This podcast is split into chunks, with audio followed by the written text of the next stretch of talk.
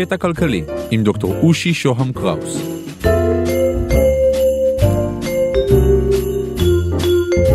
פרק 6, כסף, חלק שלישי, המדינה, עופי לנו מהעיניים.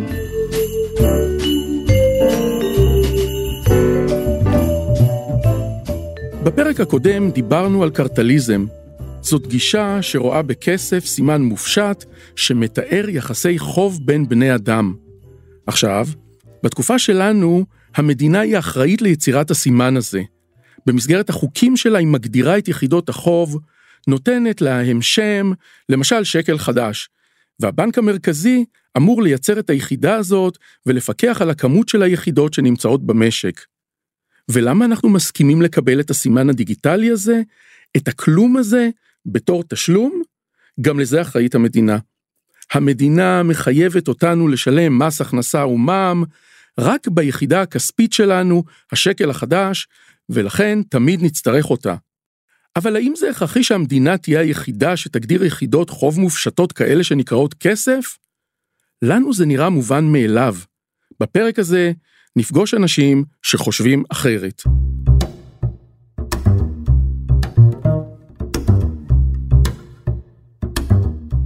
שלום, כאן דוקטור אושי שוהם קראוס, ואנחנו מתחילים בג'ינסים. אנחנו קונים ג'ינס מתי שמתחשק לנו ובמקום שמתאים לנו. אם נרצה, נוכל להקים מפעל לייצור ג'ינסים, לייצר אותם, לשווק אותם ולמכור אותם. וזה נכון כמעט לגבי כל המוצרים שקיימים בעולם. אבל יש מוצר שרק למדינה מותר לייצר בימינו, והמוצר הזה נקרא כסף. אתם לא מבינים מה אני אומר? אם אתם לא מבינים, זה אומר שאתם ואנחנו כל כך רגילים למחשבה הזאת שכסף ומטבעות ושטרות זה דבר שרק למדינה מותר לייצר, שאנחנו אפילו לא מבינים את השאלה. אבל בעצם, למה שלא כל אחד מאיתנו יוכל לייצר את הכסף שלו? למה ג'ינס כן, מכוניות כן, לחם כן, ורק כסף לא? כדי לענות על זה, בואו ניתן סיפור קטן שיסביר לנו על קצה המזלג את הדרך שבה נוצר כסף. וככה הסיפור הזה מתנהל. פעם פעם, באיזשהו עבר מדומיין, אנשים החליפו ביניהם זהב כסחורת חליפין שמייצגת את כל הסחורות האחרות. רצית זיתים, שילמת בחתיכת זהב, ומי שמכר לך את הזיתים, קנה בחתיכת הזהב לחמניה. אבל להחזיק זהב, ולהסתובב איתו, ולחתוך אותו ולשקול אותו, זה סיפור מסובך. ולכן האנשים המדומיינים שלנו שמים את הזהב שלהם בכספת של צורף הכפר. והצורף מצידו נותן להם קבלות על כך שהזהב שוכב אצלו. בהתחלה הם מוציאים את הזהב מהצורף כדי לשלם, אבל במשך הזמן הם קונים ומשלמים בניירות.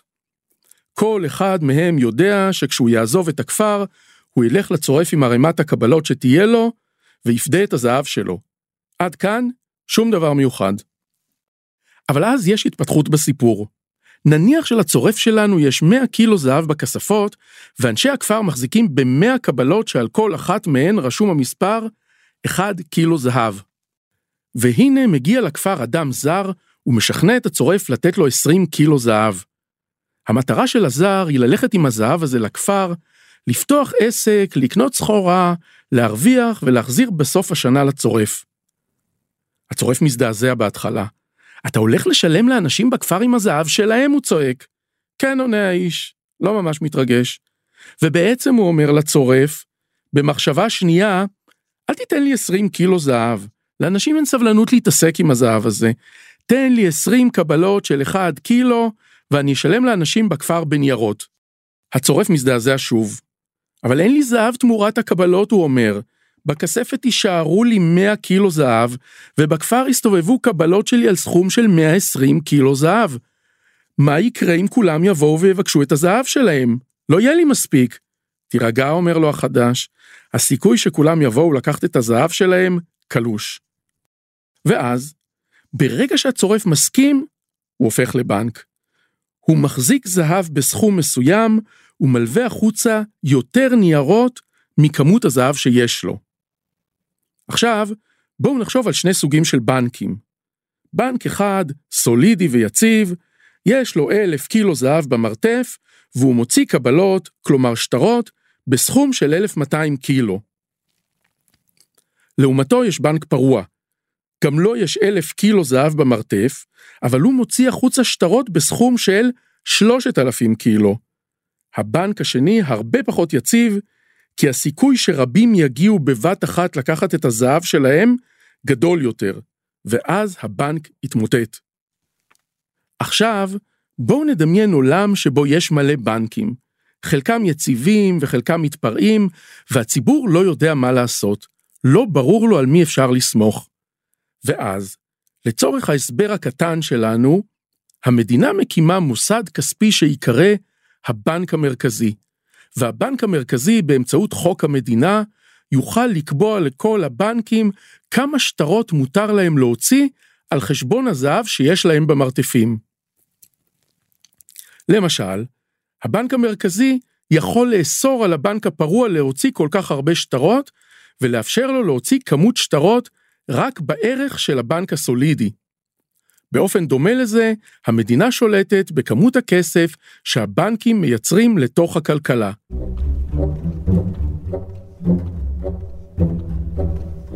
בימינו, הסימנים הדיגיטליים שבנקים מוציאים לא ניתנים להמרה בזהב. זה השתנה לגמרי, אבל הרעיון די דומה. הבנק מייצר כסף על בסיס כסף ששוכב אצלו במרתף הדיגיטלי שלו, ועל כמות הכסף שהבנקים יכולים לייצר, אחראי, או מנסה לפחות להיות אחראי, הבנק המרכזי. למערכת הבנקאית הזאת אנחנו נולדנו, והיא היחידה שאותה אנחנו מכירים. אבל לא מעט אנשי ימין כלכלי, אנשי שוק חופשי מלא, מאוד לא מחבבים את המערכת הזאת. הם מסתייגים מהתפקיד החזק שהמדינה לוקחת לעצמה, וחושבים שהוא פוגע בשגשוג של המשק. ולחלק מהאנשים האלה היו רעיונות מעניינים למערכות חלופיות. אחד מאלה היה הכלכלן פרידריך אוגוסט פון הייק. הייק, שזכה בפרס נובל לכלכלה, היה פילוסוף וכלכלן שהשתייך לאסכולה האוסטרית בכלכלה. הוא פעל, חי ונפטר בארצות הברית במאה ה-20. והייק חושב שלא צריך להיות הבדל בין כסף לבין שום מוצר אחר שמיוצר בכלכלה החופשית. כמו שהמדינה לא משתלטת על יצור הג'ינס לאזרחים, כך שתניח לבלעדיות שלה על ייצור הכסף של המדינה. בספר שלו, Denationalization of Money, הוא טוען שצריך לאפשר לכל אדם לפתוח מעין בנק ולהדפיס את הכסף שלו, להדפיס ולחלק הלוואות. אני רוצה להתחיל לייצר ראשונים, אין בעיה. אדפיס ניירות עם ציור יפה בצד אחד, ומספרי אושונים בצד השני, ואתחיל להלוות אותם. לפי הייק, מה שיקבע אם האושונים האלה יחזיקו מעמד, יהיה הגיבוי הכלכלי שאני, כאדם או כעסק, אוכל לתת להם. ככל שיאמינו בכסף שלי יותר אנשים, כך ישתמשו בו יותר וכך הערך שלו יעלה. במידה שהכסף שאני מייצר, האושונים שלי, יהיו יציבים מספיק, הם יוכלו לפרוח ולהתחרות בעומרים, או מורנים, או לאומיים, או דיסקונטים. נשמע הזוי? בעבר הרעיונות האלה נראו ממש ממש לא ישימים, אבל כל מי שמכיר את עולם הקריפטוס, עולם המטבעות הדיגיטליים בסגנון ביטקוין, יודע שכיום יש כבר פלטפורמות לייצור כספים כאלה. ולא מעט חברות סטארט-אפ צעירות יוצרות את הכספים שלהן ומציעות אותם לקהל הרחב, הכלכלה הולכת בהחלט לכיוון ההייקי הזה.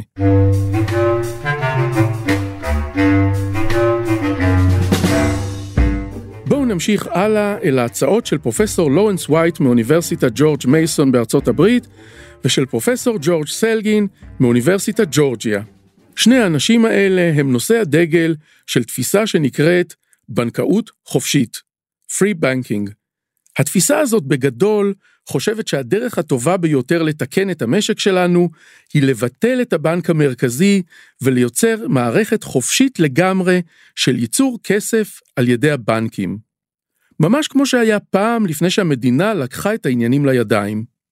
בעצם, סלגין ווייט רוצים לתת לבנקים לעשות כמעט כל מה שהם רוצים, וזאת מתוך הנחה שהשוק החופשי והתחרות אחד בשני ירסנו אותם. בניגוד להייק, שרוצה שכל אחד יוכל להמציא את היחידה הכספית של עצמו, שתכונה בשם שיבחר בה, ווייט וסגלין מדברים על יחידה קבועה שתהיה במדינה, מעין סטנדרט קבוע, למשל 20 גרם זהב, אני ממציא, ונניח שהיא תיקרא שקל זהב.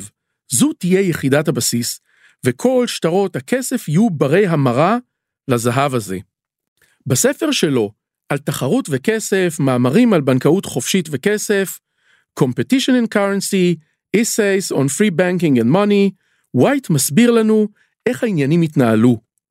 כל בנק יקבל זהב של מפקידים, וייתן להם את הקבלות שלו, כלומר שטרות. בפועל זה יכול להיראות כך. לדיסקונט שטרות ירוקים בערכים של 1 שקל זהב, 50, 100 שקלי זהב, ונגיד שיש עליהם ציורים של משוררים. לאומי מייצר שטרות כחולים. יש עליהם ציורי מדינאים, גם השטרות כאן הם בערך של 1 שקל זהב, 50 שקלים או 100 שקלי זהב. אם זה ככה, מה ההבדל בין השטרות? זה נשמע כמעט אותו דבר. והתשובה, הבנקים נותנים שירותים שונים ומתחרים על מחירי העמלות, זה דבר ראשון. אבל התחרות העיקרית היא על יציבות ועל מוניטין של יציבות של הכסף. אני אוכל להפקיד את הזהב שלי בבנק פרוע, או להפקיד אותו בבנק סולידי. בבנק פרוע אולי יקבל ריבית טובה יותר, אבל יהיה חשוף לסיכון גדול יותר, ולהפך. ואם אנחנו שואלים מה ימנע מהבנקים לייצר כמויות אדירות, כמויות מטורפות של ניירות שמבוססים על מעט שקלי זהב, התשובה של ווייט וסגלין היא שוב התחרות. ווייט טוען שהבנקים יגיעו תוך כדי תחרות לסוג של שיווי משקל מאוזן שיענה על הצרכים המורכבים של המשק. בנקים שיגזימו, שינפיקו כמויות גדולות מדי של ניירות על בסיס שקלי זהב, ימצאו את עצמם מהר מאוד מחוץ למשחק. הם יפשטו את הרגל.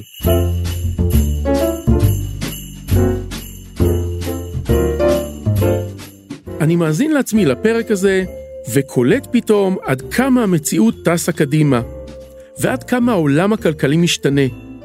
בעיניי, הייק שכתב את הספר שלו לפני כמה עשרות שנים, רלוונטי מאוד, והרעיונות שלו הולכים ומתפשטים בשוק הבלוקצ'יין, ואילו ווייט וסגלין, שכתבו בסך הכל לפני עשור או שניים, רלוונטיים בעיניי הרבה פחות. המושגים של בנק, כסף, בנק מרכזי, עומדים בפני ניעור אדיר, שעליו תוכלו ללמוד מהאזנה לפודקאסט השני שלי, דוח פינטק. אבל ימים יגידו.